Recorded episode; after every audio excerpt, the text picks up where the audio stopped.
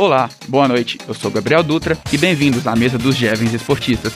Momento em que cinco amigos sentam numa mesa para debater, discutir, reclamar, chorar e comemorar as alegrias e tristezas do nosso tão amado futebol.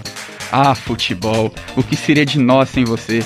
E hoje falaremos sobre a eliminação do Atlético na Libertadores, a situação do Cruzeiro na Série B e um giro pelo mundo da bola. Fique conosco, o programa já vai começar.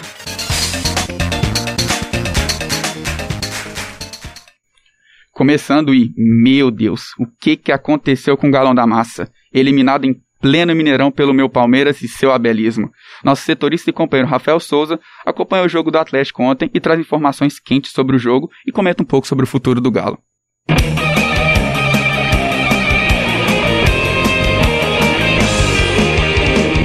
Boa noite, Dutra. Boa noite, ouvintes. Boa noite, jovens. Trazendo um pouco agora as notícias do Atlético, né, com a opinião de quem estava no estádio não comentando o jogo, mas assim do clima. No começo era um clima muito de esperança que o Atlético ia chegar na sua segunda final de Libertadores, mas nós já sabemos o final, né? Não aconteceu dessa maneira. Mas o que eu tenho a trazer para vocês é que diferente de outras eliminações, como por exemplo contra o Colón em 2019, era um clima até de esperança para os próximos torneios que vai ser disputar. A torcida, ao apitar do juiz quando encerrou a partida, aplaudiu Alguns tinham um semblante triste, alguns xingavam até, mas a grande maioria aplaudia e apoiava bastante. E queria trazer um pequeno comentário apenas do nosso zagueiro Natan. É um menino novo, é um menino da base, o Atlético ainda está invicto com ele na defesa, tomando apenas 6 gols em 18 jogos. Tem que dar tempo, tem que deixar a nossa cria da base pegar um pouco mais de experiência, é a primeira Libertadores dele. Então a gente tem que ter calma, tem que ter paciência. Sabíamos que falhou, e pelo próprio setoristas presentes também, o próprio Cuca disse, estava o clima batido, então é hora de abraçar, não é hora de xingar, é hora de estar junto, que ainda tem muita coisa boa para vir. O Atlético, agora trazendo as notícias de hoje, Dutra, se representou ali por volta das três e meia, já vis visando o jogo contra o Internacional do próximo sábado, às 9 horas.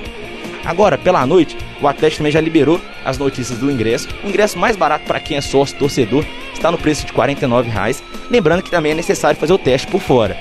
As medidas continuam as mesmas passadas pela prefeitura. Então, lembrar que a esplanada fecha cedo, vamos evitar aglomeração e chegar o mais rápido possível. Pro jogo, o Keno ainda é uma dúvida, Dutra, porque ele teve uma infecção na boca que acabou espalhando para garganta, para o estômago, então provavelmente não vai pro jogo, mas ainda está a observar. Diego Costa está praticamente ainda fora da partida e não tem como contar com ele. Outro ponto que a gente vai ressaltar do Atlético que não pode deixar a bola cair, Dutra. Realmente a questão que ainda daqui 25 dias mais ou menos temos o jogo contra o Fortaleza pela uma semifinal de Copa do Brasil. Ainda lembrar que potencialmente 5 pontos na frente do Flamengo. Então, é manter a cabeça erguida, os jogadores estão nesse clima, se fecharam, se blindaram, que é hora de crescer. E só mais um outro ponto, Duda, notícia que saiu agora à tarde, diferente da última rodada das eliminatórias, a CBF optou por não adiar os jogos. Então a partida contra Ceará, Chapecoense e Santos vai continuar. Vai, a rodada vai se manter e o Atlético terá os desfalques dos seus selecionáveis. Então Guilherme Arana e Júnior Alonso não vão poder estar nas partidas. É com você, Dutra. É, Rafael Transquente, notícias pra gente.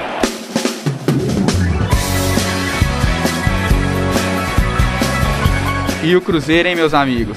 Empatou mais um jogo, como de costume, dessa vez com o maior verdão do Brasil, o Guarani de Campinas, lá no Brinco de Ouro da Princesa. Pedro dos Santos traz mais informações pra gente sobre a situação do Cruzeiro. Salve Dutrão, salve a você, Jevin, que nos escuta. E bora falar do Cruzeiro Empate Clube, que, como de praxe, empatou de novo, dessa vez com o Guarani no Brinco de Ouro por 1 a 1 os gols foram marcados pelo Ramon aos 13 do primeiro tempo e Matheus Nutt aos 4 do segundo tempo empatou. Com o resultado, o time vai a 32 pontos e estaciona na 15ª posição, a apenas 5 pontos do Londrina, o primeiro no Z4 da Série B.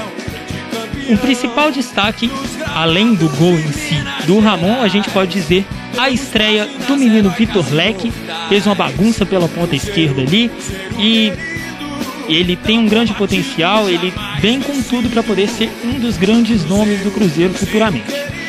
O destaque negativo do Cruzeiro fica por conta de novo do fato de o Cruzeiro recuar depois de fazer o gol e tomar o gol de empate.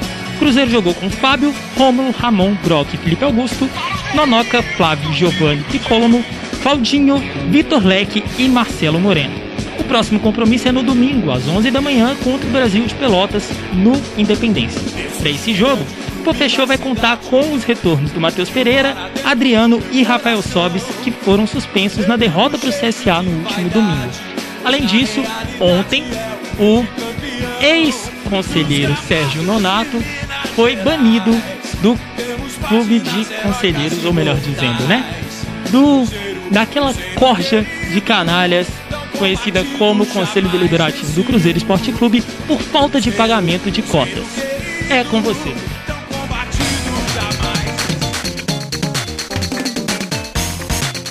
É, minha gente, tanta treta rolando aqui em BH. Bom, vamos sair um pouquinho desse cenário de rivalidade mineiro e vamos dar um giro pelo Brasil com o nosso medalhão, Gabriel Paiva, que nos conta sobre o que está acontecendo de mais importante nas competições brasileiras e na América. Salve jovens, salve ouvintes. Semana importante no mundo da bola. Afinal, hoje vamos saber qual será a final da Copa Libertadores da América a ser jogada em 27 de novembro. O Palmeiras é o primeiro finalista depois de eliminar o Atlético Mineiro, o galão da Márcia, em pleno estágio do Mineirão. A outra semifinal será disputada entre Barcelona de Guayaquil e Flamengo no Equador. A propósito, essa partida já está 1 a 0 para o Flamengo lá no Equador. No jogo de ida, os cariocas venceram por 2 a 0 e podem perder por até um gol de diferença, que se classificam direto, ou por dois gols, desde que marque pelo menos um, segundo a regra do gol qualificado, a mesma regra que eliminou o Atlético na noite passada. É com você, Dutrão. E o futebol de qualidade não acontece só no Brasil. Temos também a segunda maior competição do mundo, a Champions League, perdendo somente para o Campeonato Carioca. O nosso correspondente Rainer Meira está cobrindo os jogos da maior competição europeia. Fala Dutrão, o apresentador mais cheiroso do Brasil. Tivemos aqui dois dias movimentadíssimos no velho continente. A maior competição do mundo é a que mais mexe com o torcedor europeu. E não foi diferente na Itália no dia de ontem. Estive, estive presente né, na, na cidade de Milão para cobrir Milan e Atlético de Madrid. E parecia feriado na cidade de Milão. Os torcedores, torcedores rossoneri lotaram o estádio do San Siro para acompanhar o jogo, tal como os torcedores da Inter lotaram as suas casas de frente aos televisores e os pubs também tiveram muita gente acompanhando. E o time do Milan acabou perdendo para o Atlético de Madrid. Começou a partida muito bem, dominando o jogo, abriu o placar com o gol de Rafael Leão, mas após uma expulsão infantil ali do volante que esse o time teve de se fechar e acabou tomando a virada com um pênalti bem polêmico no final.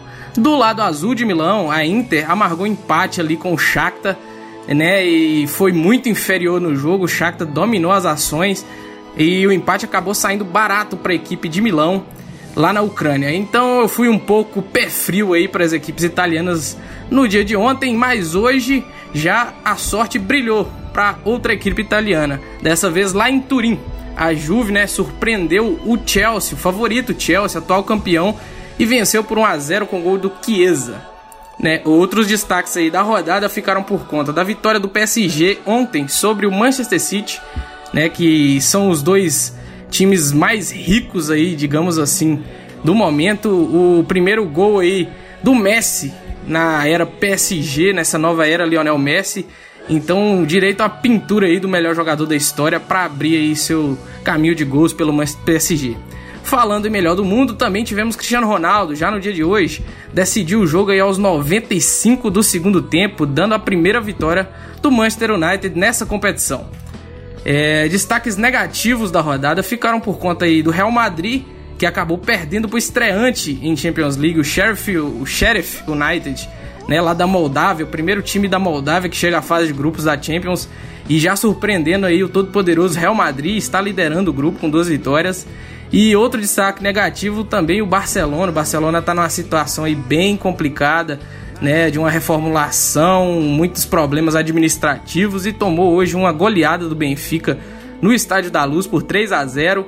Então a Champions League está só no comecinho, mas já aconteceu tanta coisa, tá pegando fogo e tem muitos mais capítulos aí pela frente, hein, Dutrão? É com você.